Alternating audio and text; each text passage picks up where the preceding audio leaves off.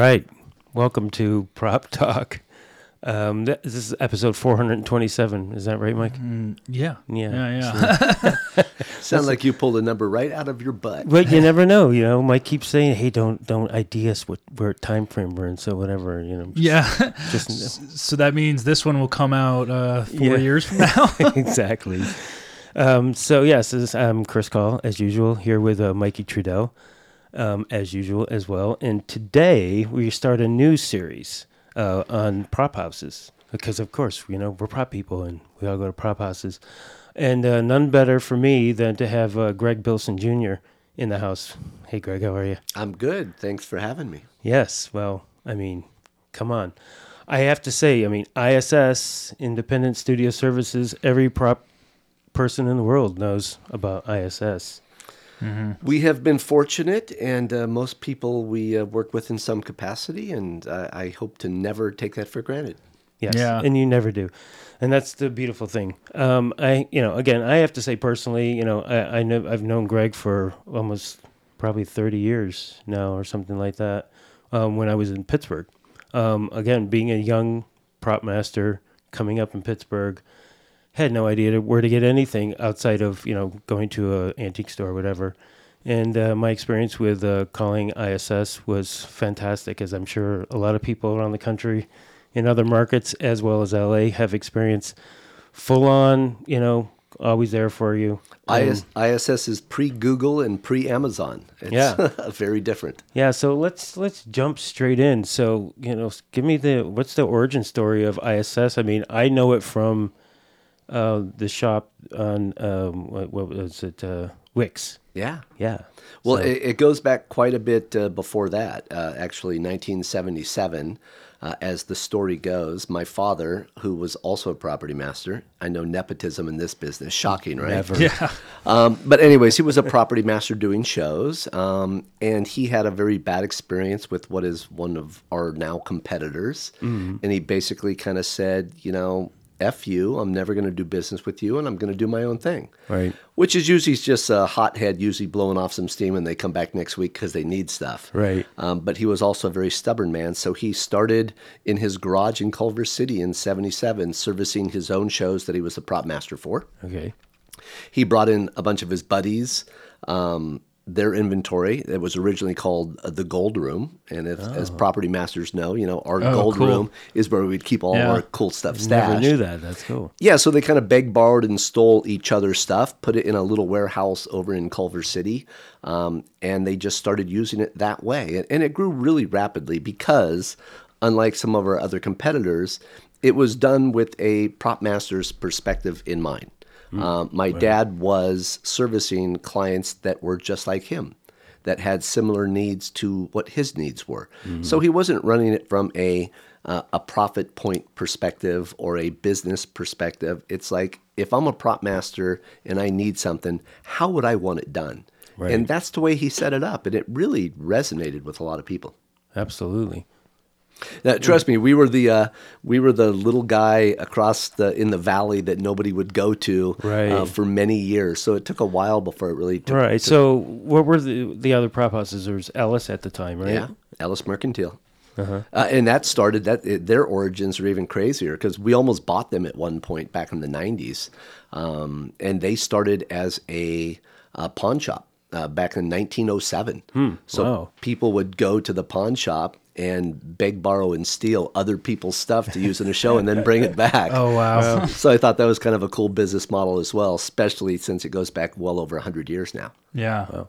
And now, like all the uh, studio warehouses, prop houses, those were those always traditionally set dressing mainly, or The bottom line is larger things are easier to control and to manage.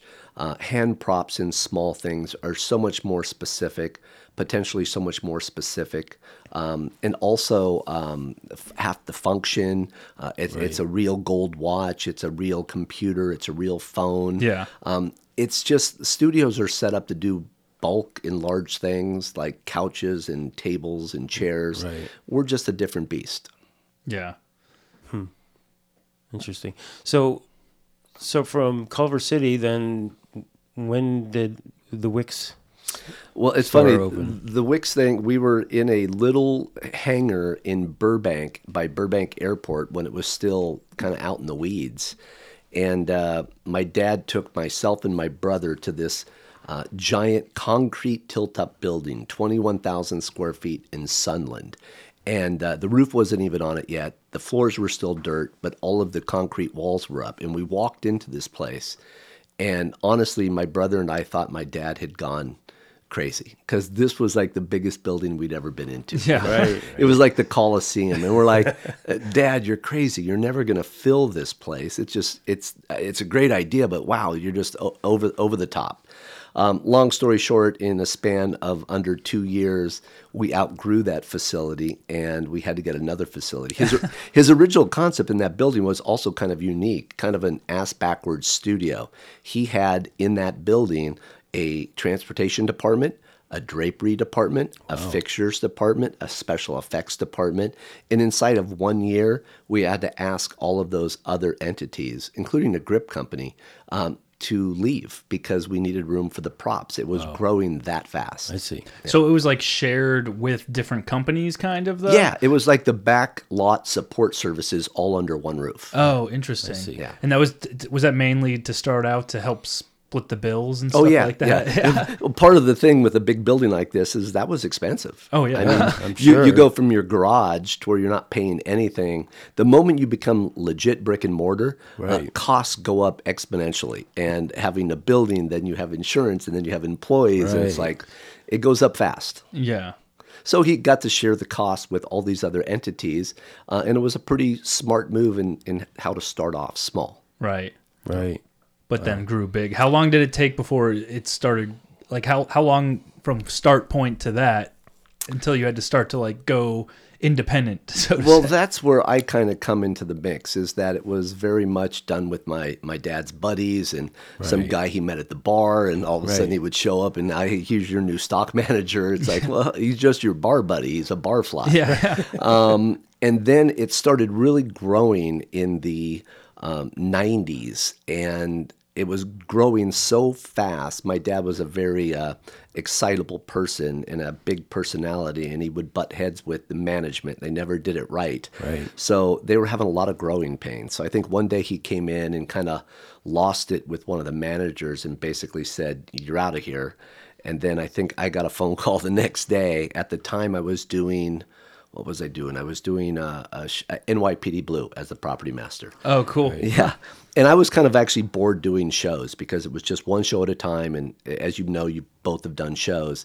Once you get a series kind of set up, um, without a few exceptions, you know, it kind of runs itself. Yeah, it's like you right. kind of get into this real routine. Right. Um, so, anyways, he said, "Hey, what do you think about coming in here and uh, and, and running things at ISS?" And I never really thought about it, and I said, "Sure, like the timing's good.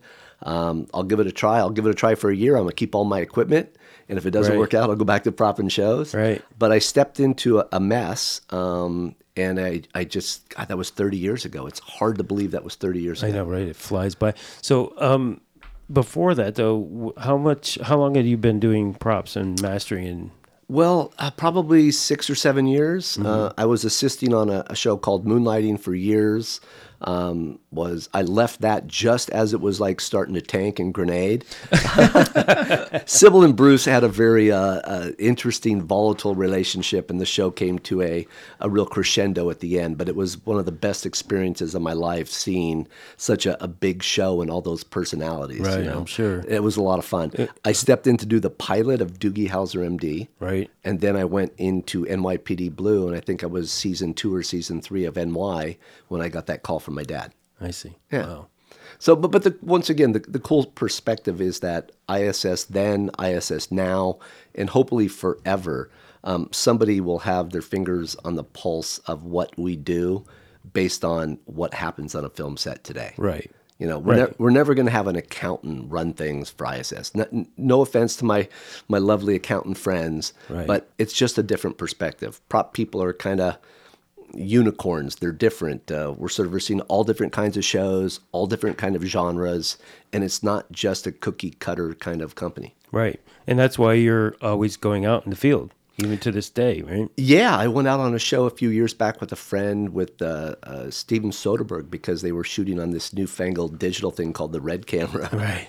Yeah. and I had heard how like crazy fast he was and how different it was on a film set, and it made me realize when you send an order out, you don't have time for a big setup for take two, take three, take four. You better have everything ready. You better be really fast. And I think you guys can attest the additional time for setup and adjusting is just not there. Back in the old days, you'd set up on a film set. They could take two, three, four hours to finesse lighting a scene. Right. Now it's like 15, 20 minutes and you're going. Yeah, especially in t- television. Yeah. for sure. It's- yeah. Yeah, so it, it's good to know how things change and evolve, so you can then adjust your your business model and the way you do props. Right. So, do you think that your dad? It seems like he. It was just like by default, and it was something that he was filling a void, and and it was something that he that the industry needed, that prop people needed. But as far as like expanding, did he? Do you think that he ever had any intentions of like it becoming more than just a prop house? Um, no, no, I, I don't think so. I mean, Right. I don't think either one of us had this. I'm sorry.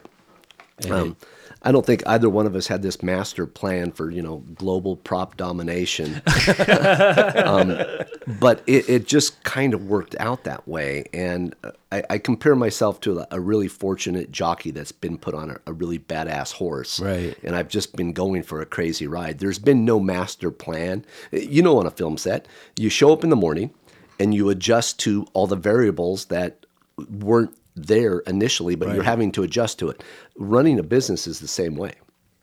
You show up on a Monday, you think you were going to do all this per the plan, but something changed, so you have to adjust to it. Right. And sometimes you make really good choices, and sometimes you make a mistake, and you have to fall back and refigure it. Right. So, and that would include like getting into graphics and manufacturing. Well, yeah, and that was also based largely on what our competition was doing. Um, you're constantly having to see, we're doing this, our competition's doing that. We don't have graphics, we don't have manufacturing, we didn't have these other components. So as time goes on, you start adding these other elements just organically as it kind of is needed, and then those elements grow bigger. I to be I did a little corporate sniping, you know. Right. I went to some of my previous uh, haunts, uh, you know, places like Hand Prop Room and Ellis Mercantile, and people I was doing business with. I kind of lured them away and said, "Would you like to come in with me and start up this new entity?" Right. Um, and they came in and we started it just ground up. It was kind of fun. Yeah. Yeah, I remember. I mean, again, been around since the beginning of it and watching it expand has been fantastic. Yeah, I mean, I, it's you've been on great shows. You've been on bad shows. Right. When you're on a great show with a great crew, it's an amazing collaboration. Right. So one thing I've always worked on is to surround myself with good people, people that are far better than I am at doing a lot of these things, and I try to stay out of their way. Right. You know, if I need to usher certain things in certain directions when I feel it's necessary, I'll do that. But I'm very hands off. Right. Let, let the people that know what they're doing do what they do. Yeah. What do you look for when you're bringing somebody on? Oh gosh, just a, a really capable person. The two things that we really require in our industry, and I think you know this on just finding good set people, is common sense and a work ethic. Right. Yeah. If you possess those two things, everything else we can teach you. Right. Because nobody's going to come in off the street and know what it is we do. Sure. All the different time frames, the different centuries we work in, the creative aspect. You know prop masters. You can deal with 100 prop masters and you have 100 vastly different personalities, different approaches to the same job. And you have to adjust the way you do your business to cater to all those different eccentric people. Right. But there does seem to be a common denominator. We've been learning this doing these podcasts. Oh, please tell me. I want to know what the secret is. I don't know what it is. It's it's just it's DNA. It's something about the all of prop masters that have that that desire to um, to get it right and to uh, to I don't know, Mikey. I mean, can you describe it? I mean, it's it's crazy. It's like every single person that's been behind this mic, they've all had the same thing. It's just like you know, there's just this DNA that you have to have to want to do this job. Yeah, there's a weird drive, but there's I think what goes into it, it's like uh like nobody is wants to work 12 to 14 hours every day What? We don't? unless you're doing something that you, you truly have like i don't know a madness and a crazy Yeah. passion behind a little bit Well, that's just it. You know, it, it's it's filling that void. It's it's you know seeing a situation that needs to be fixed or needs needs to be handled. You know. So, yeah, we- we're we're fixers. We are the ultimate fixer because Right. we're given problems 24/7 and we have to come up with the best way of solving those problems. We're much of us or many of us are control enthusiasts. yeah. ocd in other words maybe A little bit. I don't want to see a, a crazy because I don't want to you know, liken myself to the guy in the bell tower with a high power rifle, but but we certainly like doing things a certain way. Uh, you have to be very flexible, and you have to be able to pivot very quickly. Right. When when that director comes to you and say, "Hey, I would like the blah blah blah," and you give him that look, you smile, say, "Right away, we're going to get it." And as you're walking away, you're thinking, "Oh my God, how am I going to come up with Right, this? Exactly. I'm in the middle of nowhere, screwed, and it's 11 o'clock at night. What am I going to do?" Right. But when you solve that problem, Yes. and you make everybody happy, there's a high that comes with that that is Yeah. unlike anything I can describe to somebody. That's the DNA I'm talking about, right there. You know that that desire to please. I don't know what it is. I mean, it's like we're all abused children or something. We would none of us would do well in a, a corporate cubicle environment. Let's be honest. well, if we did, we probably wouldn't survive because they'd get rid of us because we were trying to reinvent the wheel. So that would be my Yes, um, biggest fear switching to a prop house, though. So tell me how that differs then from that becoming a desk job, because a lot of that is a desk job, isn't it? It, it, it is, but it isn't. I, I also was very fortunate to work with a really good producer who's no longer with us, a gentleman by the name of Steven Bochco. Um, I learned a lot from Steven in the sense of surrounding yourself with good people Right. and enjoying what you do every day and doing it to the best of your ability uh, every single day you show up. Yes. Um, I'm also in a really weird position to where most of our clients are also my friends. Yeah. Um, Right. So I'm not just letting a client down, I'm letting a friend down. So I approach everything that way. I want them to succeed at a very high level because their success is my success. Yeah. Yes. Um, so it's got. I don't see it as a desk job at all. Yeah. I see it as like uh, I'm a therapist. I'm a politician. I'm a principal. Yeah.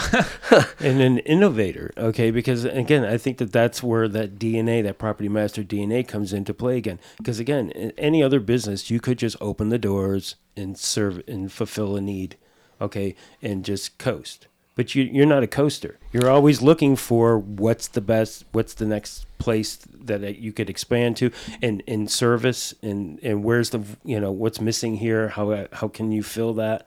I mean it seems pretty obvious to me that's the success of iss is that you're constantly looking at how to do it better Well, I can't refer to Mikey because he's one of the younger guys now, but Chris and I are some of the older guys on the block now.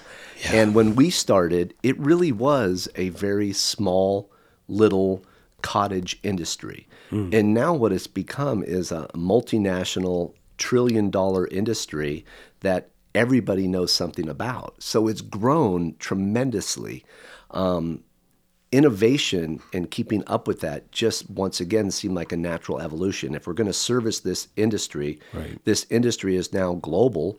You have to be in all these places, and each time you step into another arena, you pick up something from that arena. You know, on NYPD Blue, I did things in New York. Well, New York does things differently than they do in California, and London does things differently than they do in New York and they do in California. So every time you step into a, another pond, there's a whole nother group of challenges and uh, things that you have to wrap your head around. Even something like employees, different rates. Just it's Right. I the business aspect of it. I think is what draws me to it now more so even than the propping side. Where I got a little bit bored on the propping side, Right. but I've been able to marry the prop aspect of things with the business aspect, Right. and the two combined is like wow. It's really set up for the chronically ADHD which I also have found is another common link. Um, we all like the acronyms and the, the different labels for what, what our problems are. Right. But, um, I think the ADHD type people, we never get a chance to get bored with something because we've moved on to the next day, Right. another project, a different genre, a different time period. Sure. It, you never get a chance to get bored. no it's absolutely true Yeah. Yeah. So, and over a 20 year career, you do so many different projects. And now with ISS in, geez, what, 13 states, four different countries. Um, we're doing four, five. What six- countries? Yeah. you're you're in UK, right? We're in the U.S., the U.K., Canada, and Budapest. You're in Budapest now. Nice. What now? When you have these, yeah, when you say you have you're in different countries, like what's your setups there? Like, like how is that? Right. Well, let's be clear. ISS in, in Los Angeles is our mothership. It's Of course. Amazon. I don't think any of the other entities will ever grow to that size. That's the OG. Right. Um, London is is going to get big. We're expanding it right now. Budapest is the newest uh, entity we have, but it's just like ISS. It's it's props, it's guns, it's expendables, it's personnel that can go out on film sets. Um, we're expanding our manufacturing capabilities in the UK as well as Budapest right now. Um, the the second largest aspect of any of the ISS companies would probably be Atlanta, Georgia, because okay. they have a physical armory, uh, actual inventory, employees, manufacturing capabilities, and that's There's there's an actual running prop house, pretty much. Yeah. It's a brick and mortar. It's not just a exactly. a, a, a hub. as a hub or like a pass through, hub, right? or you know, we know that production uh, is all over the world now, and a lot of times production is in a particular region because that city state give uh, an incentive back to production company. So part of the incentives are tied in with companies that have brick and mortar. So when they do business with these local entities, they can get the full experience of the tax incentive. Right. So we, we've also kind of pioneered that and worked on that early on uh, when runaway production was taking place. And it, was, Sure. it was going to Canada. Yeah. If we can all remember that. Yes, So I have the bumper sticker on my truck still. that's right. There were a few political And now I feel bad about it, but I, I do have It actually the got work bumper fun, sticker. It yeah. actually kept me from buying a company in Canada because I didn't want to be seen as a turncoat and and Yeah. in politically rallying to keep business here in California and then jumping ship and opening up something in Vancouver. Right. But now that being said, now of course we're in Vancouver and Toronto. Well, you know, can't stop progress. Right. Right. And as long as we all can, can work, and there's enough, and again, there's enough content out there now that we can all work. Yeah. Because the industry's blown up with with digital. It is, and also part of the Prop Masters Guild. Its its origin was to connect all of these moving parts, Right.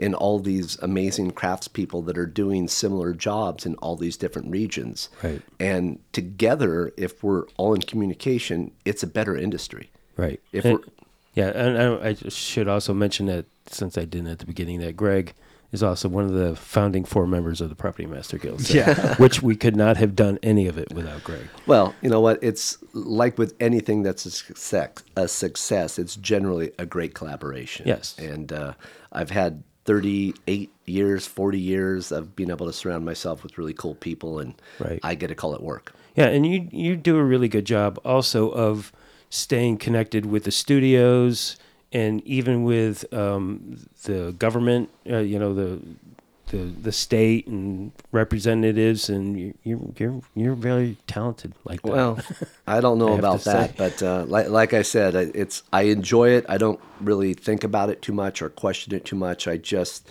show up each day and adjust to what's being given. And, and let's be honest, this last year we had for everybody, 2023 was kind of a bitch. It's probably one of the toughest years I've had in 30 plus years at ISS. Yeah, well, I wanted to Yeah. ask you about that too, and I know we, you know, we don't, we try not to, uh, you know, again, place ourselves in a period of time on this show, but I do think that we should at least talk a little bit about the strike that we all just went through, and how it's, you know, it's affected a lot of people, a lot of people that we know very well, um, you know, property masters and otherwise, um, and I know that again, going to ISS and seeing the halls deserted, it's just un- crazy. it's unusual, you know. And, uh, uh, and God bless you guys because you know you kept people on as much as you could. The place is pristine; it's like brand new now. I can't even find Sherry anymore.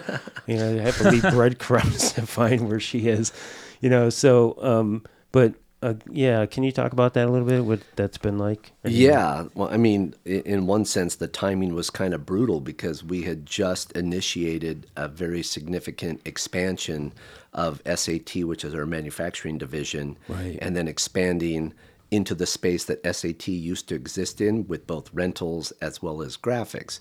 And all this, of course, ho- happened right at the beginning of what we were all hoping would be a, a strike that lasted 10 or 12 days. Well, that didn't happen. Uh, that strike lasted, you know, in excess of six months for some people. And to make it even more difficult is the months leading up until the strike. Yes. Unlike other time periods, it was a tremendous slowdown before that happened. 100%. So there's a lot of our brothers and sisters that were not working for a full year. You're There's- looking at one. Yeah, I know. You look a little thinner, I got to be honest. Hey, we take turns eating. Um, yeah.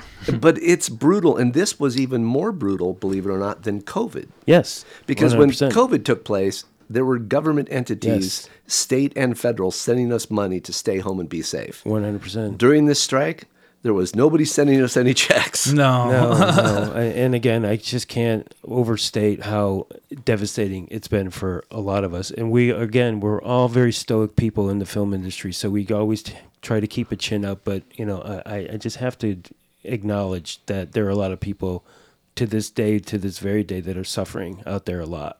And, Okay, and we're it's not, not out of it. over No, yet. it's- We're- it's still going. it's- It's been an incl- incredibly slow roll back. Yes. And unfortunately, we're linked to Hollywood, and we don't all roll up in Rolls Royces, and we don't fly private. Right. We're, we're regular middle class people that get a check Yeah. each Thursday, and and it's tight.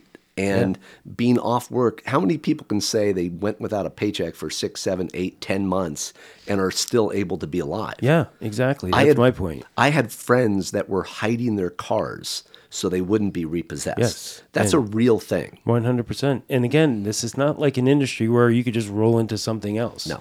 Okay. You know, I mean, people kept talking about, well, you should have a side gig. It's like, first of all, if you're actually in this fi- industry for real, you don't have time for a side gig. I knew some people that went and applied at Trader Joe's, and they're like, was they didn't, one. they didn't hire me because I'm not qualified.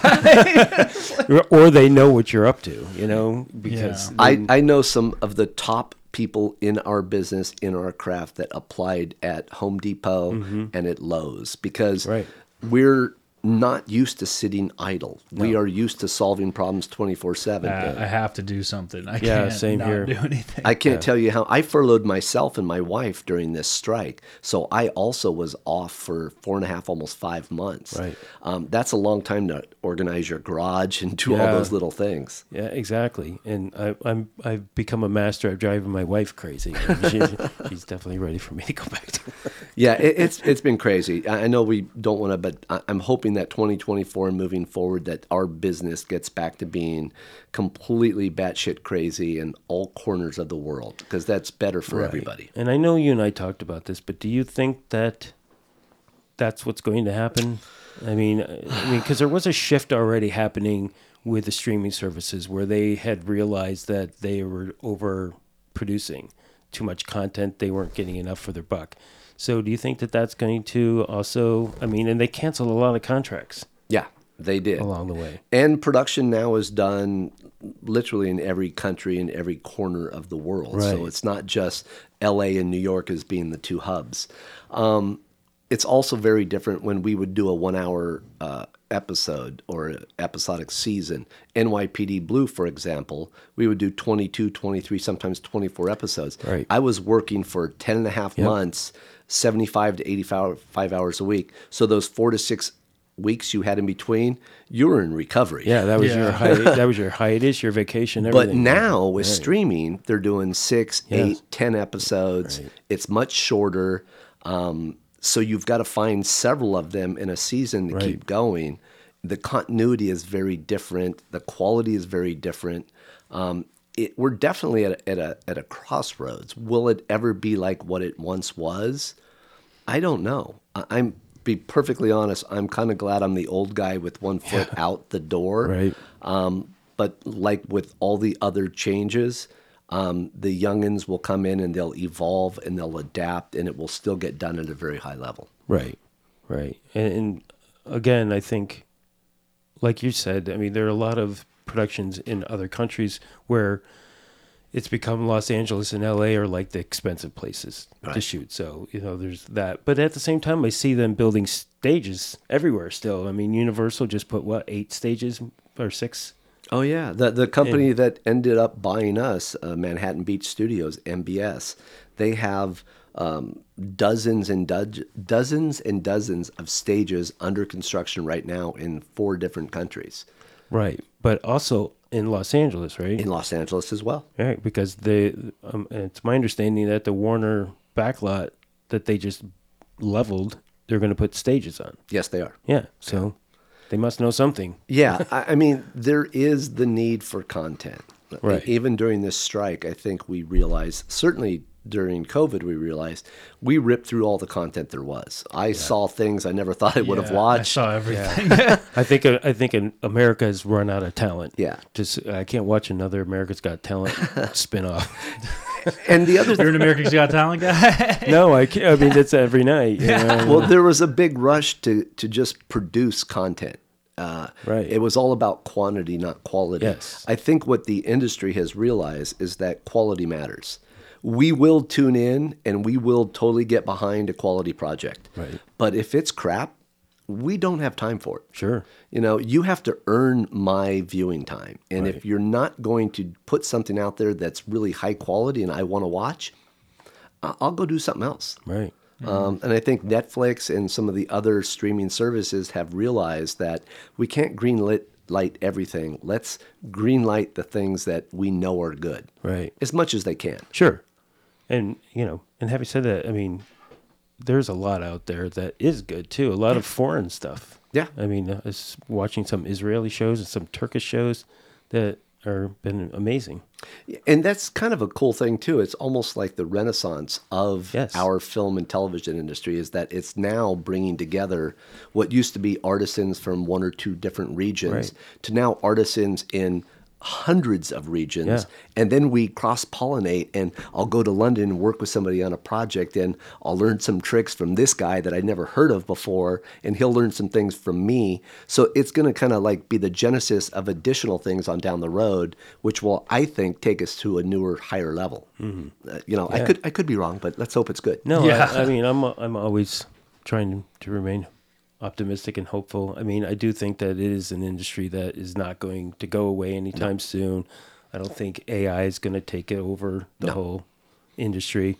Um, so When I first got in the business, people were telling me that the independents are going to ruin the industry Right. because it's no longer in the major studios' hands, and these independents don't know what they're going to do. I had other people tell me, "Oh, a prop house. Two years from now, a prop house is going to be on a four CD set, and you won't have to rent anything because it'll all be CGI and blue right, screen." right, It couldn't be further from the truth. Right. As technology evolves, we're doing projects that would not have been able to have been produced two years before because the technology wasn't up to speed to do it. right.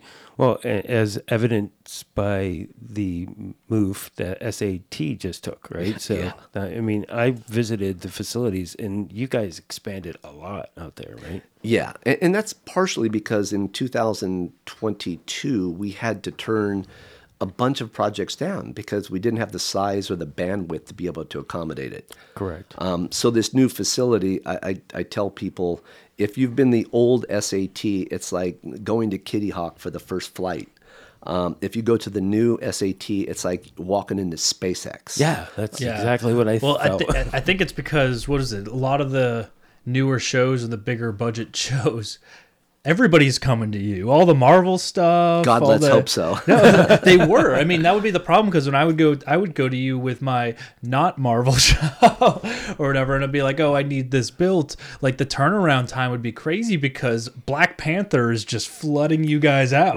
yeah. you know? A- And that was a problem. We have something that's in the queue that's been in the queue for 12, 14, 16 weeks of prep. Right. And then a TV guy comes in on Wednesday. He went to a production meeting and now he needs this thing on Thursday. Right, right, right. So it was tough. So what we've done is we expanded SAT and moved them down the road, but we've also expanded the ISS manufacturing capabilities. So when somebody needs something in six hours, eight hours, we can accommodate that as well. Yeah. So I we, we all know, that. Yeah, great. our business is the yes business. Yes. So we're trying to even design the, the new part of what we do into always having to say yes, even when no might be the right answer. Right, right. Well, and I also have to say that you know make this distinction too that uh, SAT, ISS are union houses. Yeah, they are. Okay, and you've had problems with having to compete with non-union manufacturing. Uh, yeah, we, to this day, I'm in, involved in a union negotiation right now, and uh, it's difficult. It's uh, you want to stay competitive because 95% of all of our competitors aren't just non-union, but now some of them are in other countries. So you're battling even currency exchanges. Oh, yeah. You're dealing with things that you can't necessarily affect. So where we've stayed ahead of people is try to be the innovators, Right. have the best, the coolest, the the whatever. Um, to stay ahead of the curve, because if you just well, that's the way we do it because that's the way we've always done it. If that's the case, you're going to get consumed by somebody in a moment. We've we're actually losing jobs now sometimes to China because labor there is pennies on the dollar by comparison, Right. and what used to take six months to turn around, they can do in four days. Wow. Well, the the cool thing is, and ideally, you know, we're going to be in all these different areas. So we're going to be able to utilize different artisans and different technologies from different areas where it makes sense. Right. I mean, in theory, when we have a project that is so ambitious and we have design time that's going to take three weeks, but we've only got two weeks to do it. I may at a certain point have an operation in India while we're sleeping. They're designing stuff, outputting at the machines in Los Right. Angeles that are then printing it out. So when we say global, I mean truly global, to where we have entities in all these different areas and it's being orchestrated by one person. Louis Doty, in this case, is our studio art and technology guru, and he can coordinate and gaff all of that. That's I mean, and that's we- impressive.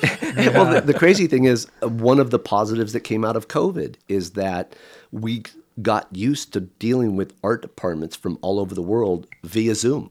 right. We did, Yeah. didn't have to come into our operation. We didn't have to go there. We could connect on a, on a good Wi Fi system, and we're all talking in the same room at the same time, not in the same room. Right. Yeah. That's like the curse and the blessing that came out of prop masters and production meetings. Because I feel like we have to be a part of a lot more meetings now. But Well, it's true, but at, at the same time, as much as I despise being in a Zoom meeting because there's not that connection, it makes it a lot easier. It does when, make when it a I don't have to like stop what I'm doing in the middle of the day and go back to the production office and sit in a meeting. Yeah. Or I could do it if I had to from my car on my phone or from wherever or in my office while I'm doing something else as well. I'm able to now conduct business from my mammoth office. there you go. and they don't necessarily know that I'm in the mammoth office because I can blur the background. My, That's- my granddaughter showed me how to do that. That's hyster- and she's 10. yeah. my last show, the the production offices were in Culver City, but our stages were in North Hollywood, which made no sense at all. Right. And they were like, "Oh yeah, we got an office for you here at the office." I was like, "Give it away! I'm not gonna be there." So it's just, I mean, in situations like that, it would be a nightmare to have to go to meetings back at the offices every day. But to I, s- come back. To I see what's going on still I still appreciate this boots on the ground, face to face That's what I'm talking communication. It's still the best thing, but we do have things that can get us in between. Well, exactly. So both are both are good. Right. You know, we don't have to give up one for the other. Yeah, and, and because we're in so many different places, I don't want to be on a plane going to Budapest every couple of weeks. No. Yeah. You know, uh, Yeah. an eight a.m. meeting with them. It's it's five p.m. their time, and it's perfect. Yeah, absolutely. I, I hear that from a lot of prop masters. Yeah. You know, that they're able to do that, which only helps. Until they get this particle beam technology down, uh, That's being on a plane, for. being on a plane for twelve or thirteen. If we could turn some of the props that we've done over the years into real, actual technology, that would be very beneficial. I mean, that's how most Portals, technology baby. ends up being developed, right? They take it from James Bond movies. That's right. exactly. Life imitating art. Yeah. Right. Yeah, but it's fine. Hey, let's be honest. We, we're we're those guys that get to do something that we love doing every day, uh, and somebody's willing to pay us for it. Yeah. You know, it, it's cliche, but when you don't feel like you're ever working, you don't have to work a day in your life. I'm that guy. When you so your dad was a prop was your grandfather a prop master? no, too? we, Is we just. I'm second generation. I have three sons that are third generation, Right. and then the fourth generation, or I have two granddaughters now, and we're convinced they'll be producers or above the line. yeah. Let's hope It's so. what you can keep asking, telling yourself. Hopefully. Uh, so then, what what like did you always want to get into props then? You, you know, it was kind of cool. I first kind of got introduced to it all when I was like 13 years old. I was my dad was an assistant with a guy named Pat O'Connor, who's a legend. on Bad News Bears. Oh, awesome. The original. Uh, The original Bad News Bears. With Bears. Walter Matthau. With Walter wow. Matthau, Tatum O'Neal, and all of that. So, I mean, I was 12, 13 years old running around. I, I thought this whole thing was pretty cool. My biggest takeaway, I couldn't believe how cool it was to go onto the Prop Master's truck and it had a cooler there with all the little apple juices and all the cool things. and you could just grab whatever you wanted. Right. I think I, I drank so many apple juices that first day I was there, I, I had the squirts for like two weeks. That's hysterical. That's funny. But I just that was my first environment uh, on a film set, and it it definitely was. It was cool. There was a wow factor there. Yeah. It's like th- these guys look like they're playing, and people are paying them to do this. Right. Exactly. That's funny. Um, and so, your dad. Uh, what uh, what were some of the shows he did? Oh, he was. You know, he did everything from the Bad News Bears to uh, Tom Sawyer and Huck Finn to um, Coming to America with Eddie Murphy to Short Circuit. Um, What was the one with? Uh, oh, it was it was the first like really big film. John Badham directed it. It was about the computer taking over. With Matthew Broderick. Oh, War Games. War Games. Yeah, he did Yeah. War Games, Wow. and, and that was like one of the first really big shows Right. with all this military, and Yeah. it was just it was fun seeing all that. And so you tagged along on some of that stuff. on or- some of those, yeah. Um, and then what was it? God, I was a PA. I think when I first started, like 18, 19 years old.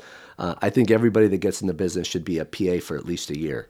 Because they see every craft from the bottom up, and you're just used and abused. It's kind of like a vetting process. Right, if you survive it, then you were meant for this business. And- Yeah. and I survived it. Yeah. And then I jumped onto a show, and it, the rest is kind of history. I just I loved it. Did you assist for your dad then, or I assisted. No, I was a PA for him, uh, with him on a show. Uh, my dad, funny enough, is the only person who ever fired me. it's the only funny. the only time I've been fired. And any uh, person out there that's a father and has sons or Mm-hmm. siblings, um, it was a difficult relationship, and uh, I was probably um, popping off and saying stuff I shouldn't have said, and he fired me. Um, but I had already committed to being a PA on this thing called American Flyers, a, a, a cycling movie. Yeah. Um, and I did this film as a PA with him. Then I came back and um, I just started jumping into being the PA on other things. Right. And then back then, getting the union was very difficult.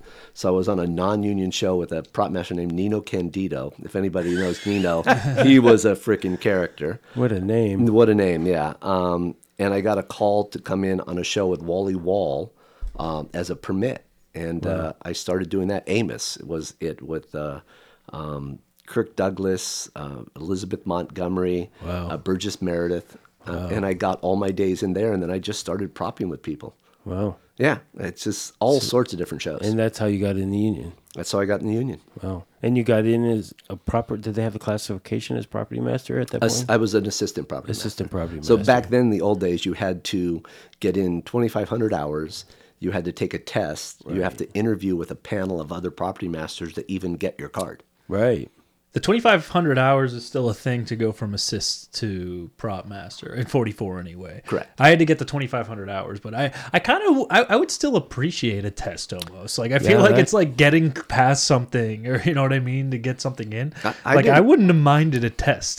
Fifty-two still does that, right? I believe they do. Um, they've had a lot of changes with letting more people in because the diversity issues. Another thing is it was a very controlled, one of the more controlled unions probably Right. out there. But I had to read a script. I had to break it down. I had to turn all of that in. It wasn't just here's my money, give me my sweatshirt. Yeah, bye-bye. I'm all for that. yeah, I'm into that idea. Yeah, I, I didn't have to either, but uh, I think that that's very useful. Well, quality quality matters. I mean, we all know our industry. There's not a course you take at a, a university. There's not a, a course you take at any classroom. It is life skills and it's baptism by fire. Right. You know, Yes. you're thrown into the mix and you read a script. And you're like, oh my god, I have no idea how I'm going to do this. Right. That's what always the first read feel feels like. I feel like every single script I ever read, the first read through is always like, ah, this is impossible. And then the second time you're like, okay, I could do this. Yeah, right. That, that is so cool. That it I- I- it's good to hear that that's somebody else's evolution because I'll read a script the first time I'm like, oh my god, I'm in over my depth. I can't do Yeah. this.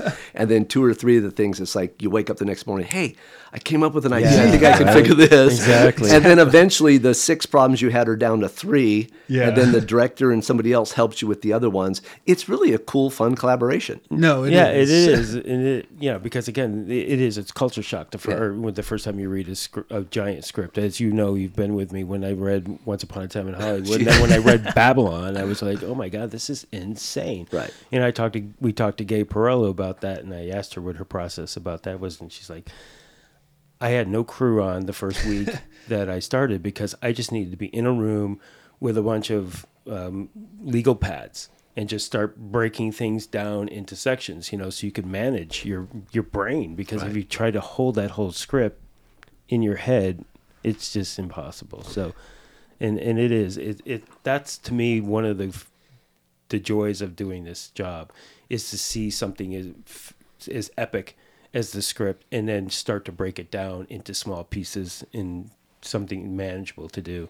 How I meet even some of our clients that uh, aren't in the state, aren't in the country, I'll see a project and I'll be so impressed with the job that's done. Right. I get their contact and I reach out to them. I'm like, wow, I- I have to bow down. I have to compliment you on the job you've done because um, I've never seen anything done quite like this or this well. And Right. that's not me just pandering to get another, you know, Sure. Yeah. client.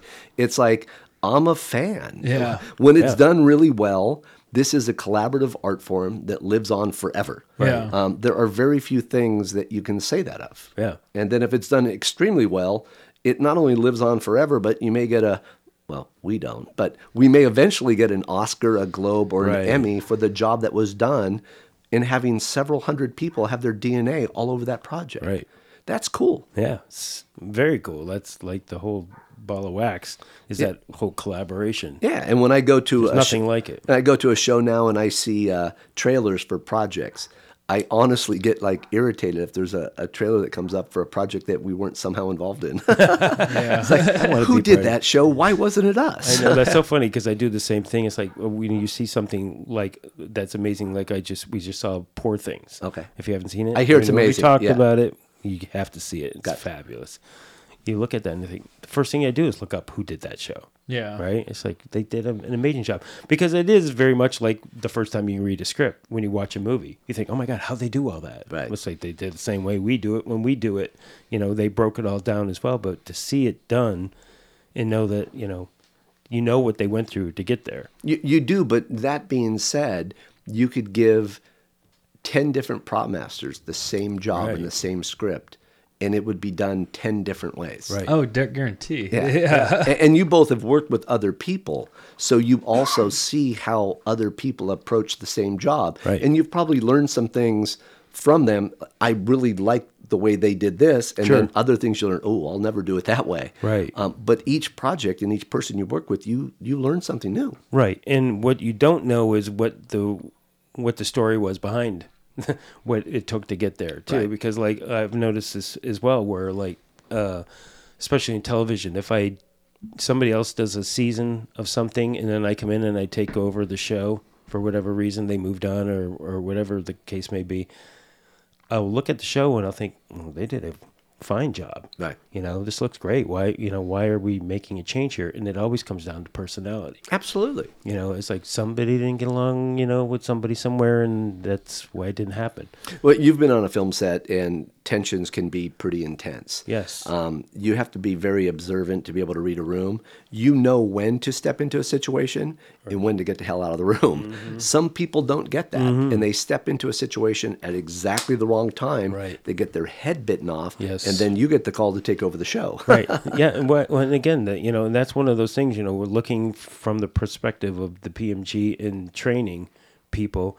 I, I've put a lot of thought to this. Like that's kind of a thing that you. It's hard to teach somebody that. Right. Okay. You know, and we're going to actually the next class that we're going to do is going to be that the art of of Observation. you know of how to get pr- approvals. right. Oh, on things. yeah. So uh, it's going to be um, Nicole Ruby and myself are going to do it with approvals and show and tells. You know, get, getting past all of that. You know, getting uh, everything from the page into reality and then getting it all approved. And it, you know, And, and that even that process is vastly different because some people you give too many choices, they're overwhelmed. No, 100%. You don't This give them something enough that- choices. One of the first prop masters I worked with uh, taught me that one thing. They're like, "Well, there's three choices you always got to give. You got to give the one that you know they're gonna hate, Right. But that makes the one that you like look Right. way better. But e- even that's an art form is how It to is. present that. Yes. Or if you know they don't have the budget for X, Y, and Z, you give them the one that's awful, and then you give them the Oh, one yeah. that's cost effective. And Oh, you Give it the like the hand gesture, or whatever. the Carol Merrill. yeah. And then some other producers, frankly, they're all about the talent and the dialogue and the acting, and the props are re- really kind of irrelevant. Yes. And it just needs to all be organic. Clint Eastwood had a great story with a prop master, Mike Sexton. It was basically um, Mike was asking about some stuff. He said, Listen, Mike, if there's something specific I want, I'll let you know. But if the script says I want a coffee cup, just make sure there's a coffee cup there. yeah, I don't really care if it's blue or if it's brown or Right. if it's pink. Right. Just have give me a coffee cup. yeah. You know, That's interesting. I've been dealing. I've been pondering that whole notion lately because we've had, um, we've had a couple of people on who talk about that, like uh, with, with Spielberg and the the Fabelmans. right. You know, and and we talk about how he didn't have much time with him, and he didn't have much input with him, and then the same thing with Matt and um, Scorsese. Okay, there, and, and it's just like, and the and the notion is is that they hired you because they believe in you They trust that you're going to and they trust the right that you're going to do it. But then there is this level of, and I go through this with my wife all the time, where I'll like point out something on a film, and I'll be like, ah, you know, like ice. You know, we always talk about that. There's f- the fucking ice is in the bottom of the glass, and it's not moving. I hate that. She's "You're the only one who sees it." And it's like, but then I have to ask myself, am I the only one who sees it, and does it really matter? I'm sure. I'm sure there's a subreddit for it somewhere. I, well, yeah, sure. There's uh, IMDb gaff squ- goof squad where they'll, Yeah, they'll, yeah. they'll nail you for stuff. And, and that's the unfortunate thing. If we do our job exactly right, it's not necessarily noticed Right. because it's all organic. It fits. Right. It's supposed to be this way. The only time, unfortunately, sometimes we get notoriety is when something is completely wrong. That's right. And it's a massive mistake and it Right. makes us all look bad. Right. And I think that there's also a middle ground in there. And I may have touched on this before, so if I'm repeating myself, forgive me. But I, th- but I do believe that there is a subconsciousness if something's wrong. You might not subconsciously say, "Oh, that's wrong," but subconsciously, you you think it's wrong, and it takes you out of the story just a little bit. It, it does, but we've also been on film sets to where a DP is shooting everything tight and we're dressing the entire environment. And we realize that the environment that we're dressing that's not being caught on camera is to get everybody else in the vibe and the mood. Right. So that's part of it, even though it didn't necessarily end up on camera. Right. You know, you set the whole tone for that. For real. And we have also worked with actors and actresses that are very method, and they can't do their job unless they have actual legal paperwork. Absolutely. Um, and that's part of their process. So you have to respect that as well. Yeah, and, and that's a very good distinction because that is absolutely true, and you may never see that on camera. But if it does help support the actor in their performance, then you are doing your job. I had an actress one time have to have legal paperwork inside of her briefcase as she walked down a hallway, even though the briefcase never opened up. It made her feel Yeah. in character. Absolutely. So who am I to say that that's not right? That's her process. Yes, and and I've also been in the situation where I presented that to an actor, something that you would never see, and they do appreciate it. Yes. It, it helps them out a lot. Yeah, it's it's So- good. When we do our jobs really well, we enhance their performance and sometimes even make it better. Yes. When if we do it badly, it can literally ruin a scene. oh yeah. Yeah, one hundred percent. So Well, hey, it's once again, it's there's we could speak for weeks and weeks and weeks. Uh, like you said, this is episode nine thousand two hundred forty-seven. um, it, it, it's kind of great, but you get a bunch of old prop folks together in the same room. They've all got crazy cool stories. They've all had crazy cool experiences, and some of us have been lucky enough to have spanned that over a group of decades. Yeah, absolutely. So where do you see? I mean, I know that you're, um, you've sold the company, Yes. but you're still involved. So what's your involvement now? Uh, it's virtually the same. You know, I'm still president of all the operations. I oversee everything. Uh, MBS lets me run things the way I would normally run them. I can't tell you how many times they've said, uh, "Run it like you still own it," and, Right. and I and I have, and that's been difficult with the downtime because Sure. you know we've we've been bleeding uh, pretty badly. Um, but it, it's the same. I'm I still control everything the way it would be if it was mine. I just now I know I have the full backing of a Right. much larger entity, so I can leverage their relationships and studio relationships. And I'm in meetings and conversations and in rooms I never got an invite to before. Right. So there's sometimes I'm sitting in a room with all these powerful executives and millionaires and billionaires. I'm like, I think somebody messed up. I, I got an invite to this, and I don't. I don't know that I belong in this room. They're just the guys showing up in That's- cargo shorts. exactly. it is. It is still funny to this day when I meet with some of these people. I, I think you know me. I, I rarely wear pants. Right. Right. Uh, I'm not naked, but I do have shorts on. Right. Um, and whether it's winter or whatever, I just wear shorts all the time. So when I show up in a meeting, I'm wearing pants. Everybody thinks, "Oh, Gregg must have got called to the principal's office, or or he's somehow in trouble." But it's great because I can meet with the Steven Spielberg and, and uh, Clint Eastwood or or the people that own our company, and I'm dealing with them as equals.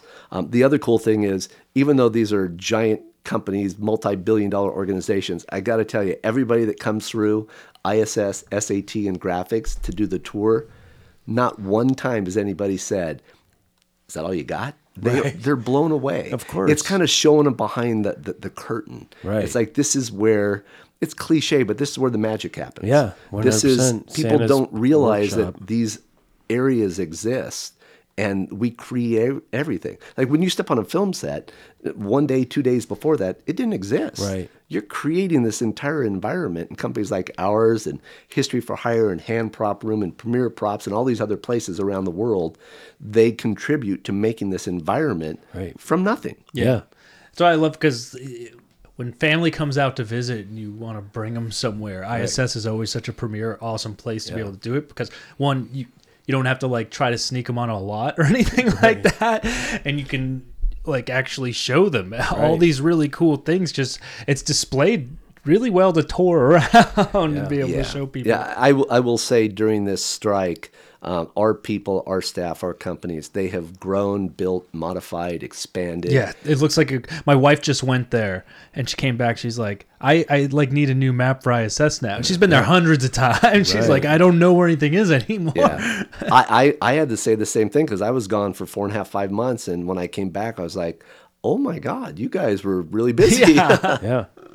So it, it, it's it's been great. And, and you know, it's going to continue expanding and evolving. Yeah. So what are your what are your visions for the company before you actually Put your hat up. before I like hang it up, hang it up, I want to make sure that uh, all the companies everywhere are populated with people like me. Right. Uh, like Rick Caparelli. For- Right. For, those of you that don't know Rick Caparelli, Rick is uh, my partner in life and in crime and in business. We've been together 30 years. Um, we just get along like an old married couple and squawk at each other. But you know, his his strengths are my weaknesses. My weaknesses are his strengths. So we've just built these companies together, um, and we just go where it makes sense. Uh, And a lot of our children are now involved with the companies, and uh, a lot of really good young people, and they'll take it. I fully expect to levels that I will be blown away with ten years from now when I'm the old retired guy that comes through for that ISS tour. Yeah. Um, I look forward to what this becomes on down the road. Yeah. Because everybody that we have at ISS, SAT, and graphics, um, for the most part, they're like us. And so when we leave, whenever you lose anybody, it gives the people below us an opportunity to step into those shoes and put their DNA on Right. it and put their thought on it. So it's going to be kind of exciting. Yeah, and also ISS is a really good launching place for people who want to become property masters because there have been several salespeople at ISS who have then moved into production. Absolutely. We've populated the, the entire uh, industry with uh, prop assistants, property masters.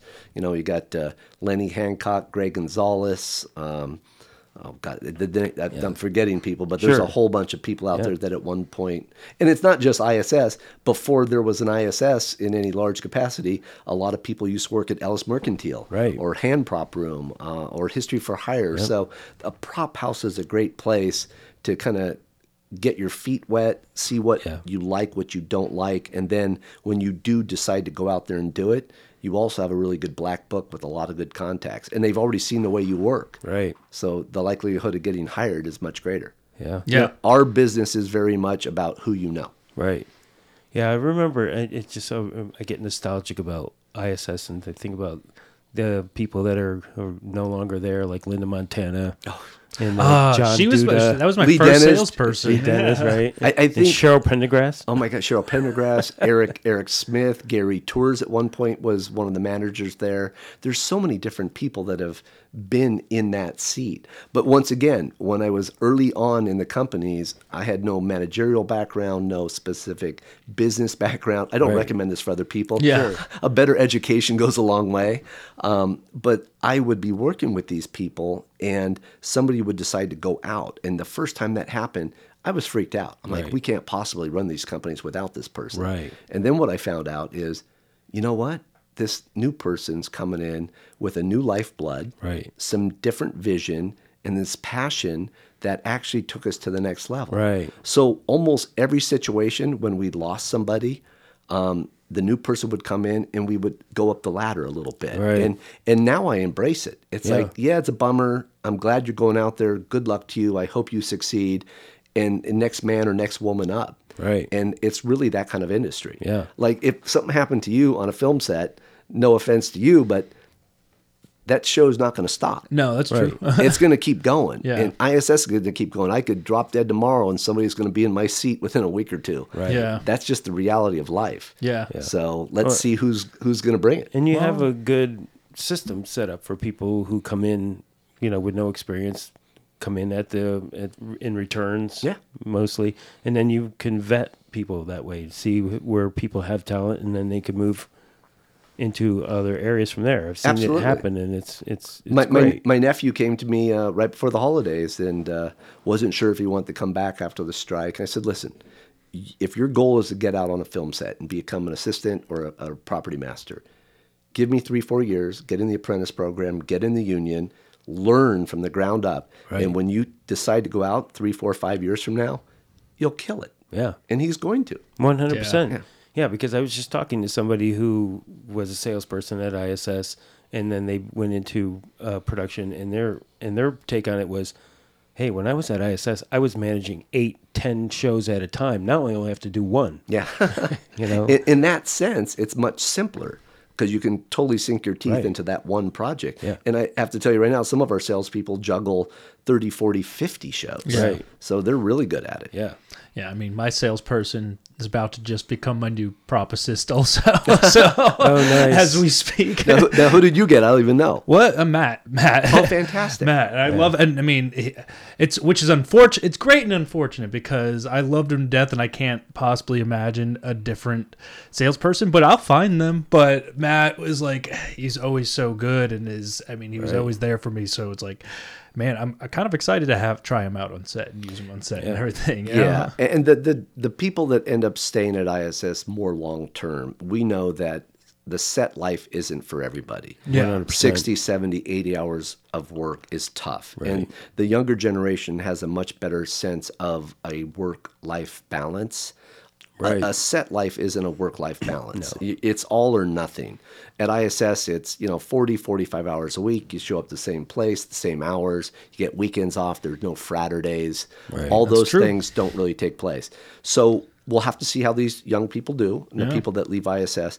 But I'm very proud to say that virtually everybody that left ISS from, you know, ISSU as we like to call it, to go to the outside, virtually nobody has not succeeded. No, you guys, you guys have a lot of uh, really big prop masters that came out of working from ISS originally. So So it's a different way of looking at things. I also used to be upset when somebody would leave. Now I look like this person just graduated from ISSU. They're going to end up being one of our better clients a couple years down the yeah, Oh, yeah. exactly. J- fair. Jason Moore's last day was today. And one of the last things he said as he went is like, "I'm going to be one of your best customers," Yeah. Of course. and that's fantastic. So we're growing our own. yeah. Yeah. I see that. that's fantastic. Well, what more can be talked about? What more? I mean, there's a lot that can be talked. I know, right? Like I, I, told Mike before we got here, I could talk to you for hours, but we haven't even got into Doogie Howser. Oh my know? god! I know. I I actually thought for a brief moment when they were looking for a property master for the redo in Hawaii, how cool would that be? They're Just, doing a redo of Doogie Howser. They're already on season two or season three. Really? Yeah, in, in Hawaii. Is it Doogie? It's it's, it's Doogie Howser, MD in Hawaii. Oh, there's no. a slightly different name for it. So it's a complete remake, like 100. percent percent. Yeah. It's just in Hawaii. You know? Who's prop mastering that? it, it's a, it's one of the I believe it's one of the Cabrina uh, kids over there. Uh, uh, Alvin Cabrina is this property master that's been in Hawaii his whole life. He's oh, a, cool. He's about you know I, am joking, but he's probably like close to 75 or 80 years old. Oh yeah. you know, but he's been doing it forever, and he's for the last 20 years, I heard he's going to retire. Every time I hear he's still doing it. yeah. But he's also got kids that are now in the business, and right. now this kid is taking over. Wow. It's part of the normal evolution. Yeah, absolutely. yeah. Wow. yeah. But you you didn't want to revive Doogie Howser and try to No. if you got asked to do that, would you have gone out? You know, it- it's people ask me all the time. I adored being at ISS. Yeah. But I also like going out and jumping in with my friends on shows. I was just asked to be on a show for two days last week, for next week with Chris uh, Peck on a thing with, uh, oh, what is it? A couple of big actors. And uh, I had to pass because we're right in the middle of a union negotiation. But I've been out with Drew Petrotta. I, I go out on shows, and it's it's fun. I still like it. Yeah. So if the ISS thing flamed out for me and I had to get a job, I will sling chairs with anybody. I still think it's an amazing craft, uh, a great industry. Uh, But as far as prop mastering go, would you ever prop master a show again? I, I have a little bit of a desire to do it. My youngest son uh, and my middle son want to, to to do to do shows. Yeah. uh, Ethan is out on shows now. Right. Um, I just bought somebody's prop kit, and I'll probably buy a trailer to help him get started. So I might collaborate with one of my sons someday. Nice. I Yeah. did. I did get to work with my oldest son uh, on an armor capacity on a few projects in Atlanta, and it's just a different thing when you get to work with one of your your kids. Yeah. And I can remember on this uh, thing, we're doing all these guns on a rooftop, and we were in two different locations, zip lining across, and uh, I was as usual, a control enthusiast, and I saw that my son was doing such a good job. I had that like light bulb moment. I stepped back, almost like surreal, and he just started kind of taking it over. And then I started getting him what he needed. Nice. nice. And it was really kind of cool. It's like, Yeah. this kid's got it. I Yeah. don't need to be here. He's got this handled. And Yep. I'd like to experience that with my other two sons as well. Yeah. Whether they want to experience it with me is another story. Have all your kids worked on sets? They have. Yeah? Yeah. Uh, Eric, my middle son, I don't know that he's spent much time on there. A little bit, but my oldest and my youngest definitely have. Well, Yeah. you know, Ethan, you've worked with him He on a show. Yes, he's he was fantastic. We had him on, and he fit right in, and he's totally has what it takes. Well, that's also the cool thing is that you know you look after my kids, I look after your kids. Yep, my kid We- worked at ISS. We have so many, so many people that got in the business and, and get in the union and are all you know just relatives. The Petrottas, the Madisons, the, Right. the parishes, you know, the calls. Your kids will be in someday, Mikey. Yeah, yeah. We'll see. We're, we're going to convince him to get in the camera where he can make some more. to be an elitist. You know what? Like I tell all my yeah, they're better cappuccino machines on their little. Not anymore. No, No, we just put the uh, PMG. Oh yeah, did Oh, you look? that's Yeah, right. yeah. Machine I don't know if you've stepped into your your break room. Yet. I'm gonna have to. I'm a I'm a big fan of coffee, so I'm gonna have to get some of that. But you know what? Hey, if our kids get into this business, I, I think I've always told my kids, you guys probably feel the same way. I don't really care what you get into. Yeah. Uh, like what it is you do. Like 'cause what it is. because There you're going to go. do it for a long time. Yeah, exactly. Let's try to make it legal. keep it legal. That, that's always a good one.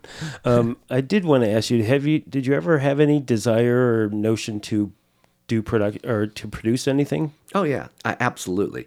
Because let's be honest, we've all been on shows with people that aren't the greatest of producers, and we all thought we could do a Yeah. better job. yeah. We could. we, we could. Um, If I, if I just won the lottery, I'll do Right, my own show and they'll show you. But the reality is, um, it's a very difficult job. It's Sure. very difficult to break into. Um, and I think the whole prop thing is just in my DNA. Right. Um, I don't know that I would succeed at that other level. I'm not horribly creative. I would not be a good director. Um, I'm I'm a better finger pointer or collaborator with other people. Um, You like to play with the, you like to play with the toys too much. I do like toys. Yeah. You, know, you call them toys. I call them rentable props. Yeah. right. So I've been, uh, you know, a bit of a, a collector of a bunch of different things, but I've been able to monetize my issues. Yes. Uh, there's almost nothing from my house, and you probably have done the same thing as a prop master that hasn't at some point been dragged onto a film set to be used. And Yeah. my wife is like, Right. "Where did this go?" Well, I had to use it I- for. yeah, I'm, it's coming back. I well, promise. it, do you get as much as where did this go as where did this come from? yeah. Not as much stuff comes back. okay. So, and we're now at the other end of our life. We're starting to purge things, and my wife Yeah. is like, "Why did you buy this? We don't need any more stuff." Right. Yeah. Right. George Carlin has a great bit on stuff, and that Right. pretty much pertains to property masters. Yeah. because there's always new stuff and better stuff. Oh, yeah. and more expensive stuff. Yeah. Yeah. It's just stuff. We are the purveyors of stuff. Yes, it, it's, sure. it's it's a good gig. Yeah. I think so. Wow. So there was something else I was going to ask you, and I can't remember what it was. Um, The, Must other- have been important. yeah, it must have been. the, the joys of getting old. I forget, Yeah. I forget a lot. I know. So are you gonna are you gonna retire then in, in a few years? What, what's, I what's gonna am. happen? I have an. Uh, What's gonna happen? And, a and who who flexible who you square. handing it off to? Is uh, That is still up to debate. Oh, okay. Right. You, like one of your sons is interested in the business. Yes, on the for the on the ISS front. Not in the capacity that I am in. Right. So my oldest son Hayden, a few years back, um, it was always he was always going to be the heir apparent. Uh, I'm from probably 12, 13 years old. People were always, "You're going to be the guy that runs ISS." So that he grew up being told that. So I think there was like a, an unrealistic. yeah, that's a pressure right there. Oh my God! I, then I look back on, it, I feel bad. I, I've always wanted my kids to do whatever they want to do. So he was probably felt like he was pigeonholed into having to do this. Right. And then at a certain point, I think he went through, you know, a divorce situation. COVID happened, and I think he came to the realization that he doesn't want to be me. Right. Yeah. He doesn't Right. want to be the guy sitting at ISS Sure. doing all that stuff. He likes certain parts and components of it. Right. But he has other interests that he knew. So at that point, I decided, you know, all right, we're going to have to get some sort of succession plan together. Right. So I just let some, literally two people know, hey, we'd be interested in some sort of a, uh, uh, a relationship with somebody, strategic or otherwise. That turned into, so you want to sell? Yeah. and I was like, well, I never really thought about it, but Right. within a few short weeks, we had four uh, very viable entities that were interested, NDAs signed, and then one person in a very short period of time went to the front of the pack, closed everybody else out, Right. and the thing closed in just a couple of months. Right. So, but he was always going to be that guy. He's still involved with the companies. He's Right. more business development and marketing, very creative type. Right. Um, Eric works at the company in, in, in press and video, and it's kind of the tech guy. Um, he actually wants to go out on set and travel once his daughter's a little bit older. Nice. And then Ethan, my son, um, was probably the most like me, just a spaz, um, but also had the drive and the work ethic to possibly be me. But he was too young. Yeah. Um, So this all just kind of happened. So Sure. now he wants to prop, and uh, he says he wants to be a prop master, and Excellent. Oh, awesome. yeah, we'll see how that goes. Nice. So it'll be a third generation. I have a long way to go to compete with the Petrottas and the Parishes of Yeah, the world, right. or, or the Mazzolas in New York. The Mazzolas, right? or, Or the Wilkinsons. or the Well, the- yeah, Wilkinsons. Barry. There's eight of them now. And Barry's such a cool kid. I, I met him before we even opened up in the UK.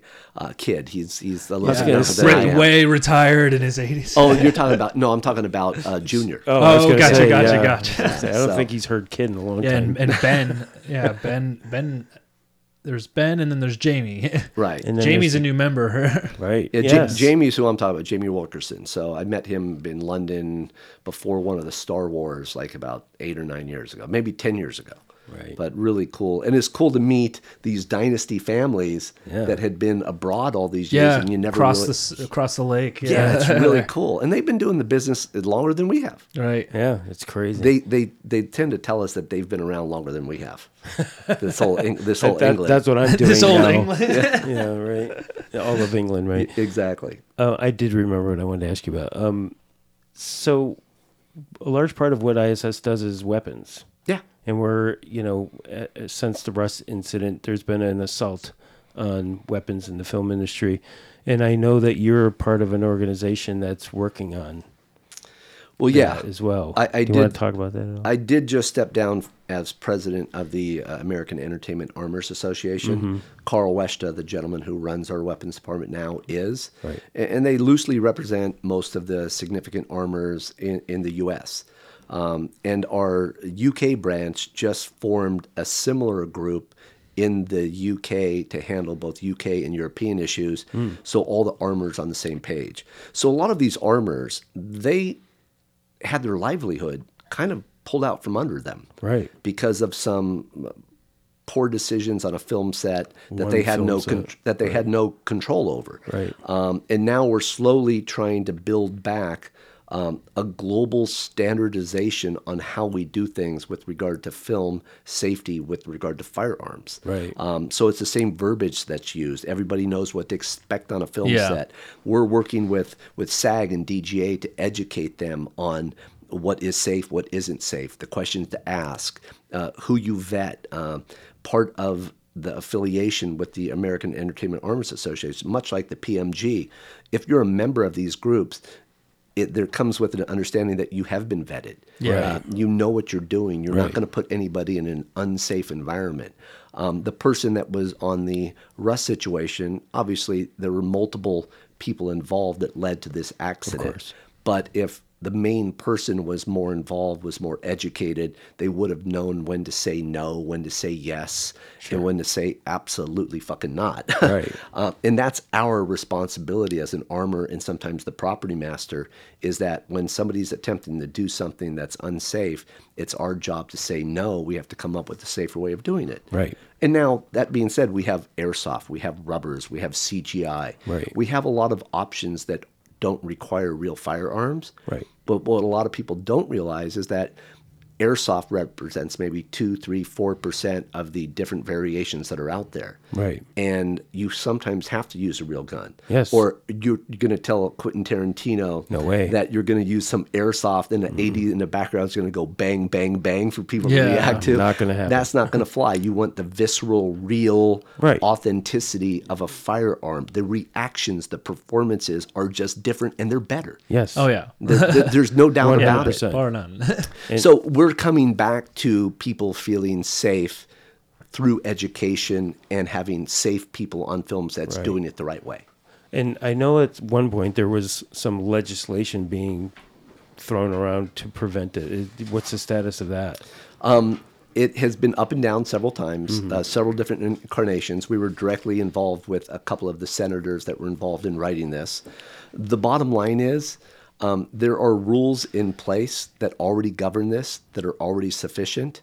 Um, what took place in a film set, uh, it's I, I compare it to a, a student driver getting into a car accident and killing somebody, and you outlawing all cars. Right. I mean, it Right. that sounds crazy, It's right? true. But that's exactly what's taken place Right. here. Somebody that didn't know what they were doing was put in a situation to where somebody died. Right. And we're going to just knee jerk reaction outlaw them all. Right. Now, certain situations on certain shows don't require a real gun, but certain situations do. Right. So, for the creative integrity of a particular project, don't just say no. Right. If you're not saying no for the right reasons, know when to say yes and when to say no. Yeah. It's not Right. that complicated. And understand that there are protocols that have been in place for a very long time, and if you follow them, you're not going to have any incident. if one of 10 of the standard Yes. safety protocols had been followed there, Right. nobody gets hurt. You may have scared somebody on a set when it went bang Right. and a bullet went into the floor, but it wouldn't have gone into a person. Right. Yeah, There's Yeah. a very, very big difference. Very big. Um, and we're starting to get back. But Right. the, the knee jerk reaction to weapons, because it's been so politicized, Yes. is that I've had politicians, incredibly left leaning, anti gun politicians, at my facility giving them a tour with regard to incentives and why the business is so big in California. And I explained to them this isn't a political thing, this isn't a gun control thing. This is a First Amendment thing. We're telling stories. Right. And sometimes that story is about police officers and military, and it involves guns. right. We're not making a political statement. This is just a prop, just like a hammer is, just like a chainsaw is. Right. if used incorrectly, they can be dangerous. Yeah. But if weapons are used correctly in the purpose of telling a story, real guns can be used safely on film sets. Every day. Yeah, it, it really isn't that complicated, but people kind of get ahead of themselves and make it a big political thing. Yes. And, you know, Yes. if we had less cowboys and Indians, we'd have less people dying. And guns are a very complicated thing politically in this country. Um, Right. there's been, what is this, uh, January 5th, and we've already had four mass shootings at schools so that's far this year. Yeah. That's messed up, but I, I have a hard time believing that has anything to do with the film and television industry. Yeah. No. When I was a kid, I ran around playing cowboys and Indians. I haven't killed anybody. No. Not yet. Right. I always tell this story about when uh, uh, my children were small. I grew. I was in a community that was very, uh, um, how should I say, naturalistic and veg, uh, ve, uh, vegetarian. You're hippie. I was hippie. yeah, exactly. And uh, you know, and the moms were all like totally against guns. You know, that not well, my kid's not going to play with a gun. That's just not going to happen. And so we were off doing having adult conversation or whatever, and we turn and see that the children had taken their sandwiches and bit them into the shapes of guns. we're chasing each other around. It's just in our You know, I used to watch um, Wile E. Coyote, and I have yet to drop a safe on anybody. Yeah. For an anvil. or an anvil or any of those things. Anvil. So, I mean, we're a product of our environment. Yes, it is a gun culture, it is the U.S., but how do you do a Western and not have guns? yeah, it just doesn't look right. I It- mean, it doesn't. Uh, it, it just we have to be responsible, and when somebody's concerned about safety, educate them as to why we're doing this safely and what the impact is going to be on them. You did a whole TV show on movie guns, didn't you? Uh, we did uh, actually. Larry Zanoff, one of our really good armors, He's and- been he's been I think he was on episode two of this show, wasn't he? yes. Is that episode Nev- two? N- yes, three? episode two. Yeah, exactly. Here we Or go. one. he really cringes when I introduce him as the star from Man at that, arms. that TV show. But it's kind of cool again because they retell stories about these famous things that took place in movies. For example, uh, the Hang 'em High or whatever it was, Yeah, where yeah. the guy's dangling from a noose and his buddy shoot shoots it, off. right through. Is that really possible? Is it possible with the old technology? Is it possible with the new technology? right. So that's kind of fun you Yeah. know, Yeah. see what really happens. Yeah. but yeah, we, we have some great people. And Larry is so good at what he does. He's been integral in some of the legislation, not just in California, but New Mexico and New York. Right. Works with the MPAA, works on all the legislative issues, and is also like the go to for Local 44 on all things gun safety on film and TV sets. Right. So he's kind of like uh, Mr. Wizard. He's really just He- that yeah, knowledgeable. I mean, when he was on this podcast, he was invaluable. I mean, the wealth of knowledge that that man possesses in his head is incredible. Yeah, I, I got to work on an Iron Man set with him in North Carolina on a bunch of guns. Uh, and me just sitting with him in between shots, I probably learned more from him Yeah. in two or three days than I've learned in 20 years of being in the business. Right. yeah. And the great thing about Larry too is, is that he's not just a, a, a movie guy. He was in the Israeli army. You know, Yeah. he knows what he's talking about. When they say the real deal, he's the real deal. Yeah. yeah. you know, it, it's he's legitimate. He has the background. So when you're talking to an actor, actress, stunt person, director, producer, they listen to him because he's completely genuine Yep. and 100% legit. And if they want to learn to do it the right way, this guy's going to show 'em. show them, Absolutely. and the safe way. Yes, exactly. Yeah. Yeah. Very nice. Well, gentlemen, Well, that was great. Really good Yeah, that was to both fun. you. Yeah, thanks for coming in today, man. Thanks for having me. man. Appreciate us kicking us off on our, uh, uh, or that's our right. prop house series. Prob- uh, yeah, we can't say it's the new year, but it's It's not the new year. But hey, just to answer your question, I'm not retiring anytime soon. okay, So cool. r- I- I- you know what, rumors of my Gregg? death have been greatly exaggerated. Yeah. exactly. And I'll, I'll I'll believe it when I see it that Yeah. you actually retire. I will. I will step away, but I will not step away until it's in very good hands. All right. Well, I won't until you do. Tthank you guys. Yeah. Yeah. Thank you. Yeah, thanks everybody out there for listening. Um, what Chris and I was talking before the show, and we wanted to mention also um, to especially the PMG members listening from uh, Chicago, uh, UK, Europe, uh, everywhere around, all regionally and regionals. interna- inter- regionally and nas- internationally. Right. Um, you should write us in. With ideas, anything you have, like uh, we just wanted to shout it out there that we're we're here for all of you guys, and we want to make sure everybody feels supported. Right. Um, we're definitely um, an international guild, and we we want to make sure everybody feels that way. Yeah, exactly. You know, and we we understand that you might feel a little um, isolated out there, you know, compared to Los Angeles, but it's just because we're here. Um, so we do have a lot of resources to help everybody in all the regions. We just need people in those regions to come forward and say, "Hey, I got an idea. I want to Yeah. do this," and we're all on board. You know, we're doing it in Vancouver. Yeah, and we're, gonna doing do it- the fan expo. In Yeah, Vancouver. exactly. So- um, so we're actually so- doing a convention out there, which is Yeah. awesome.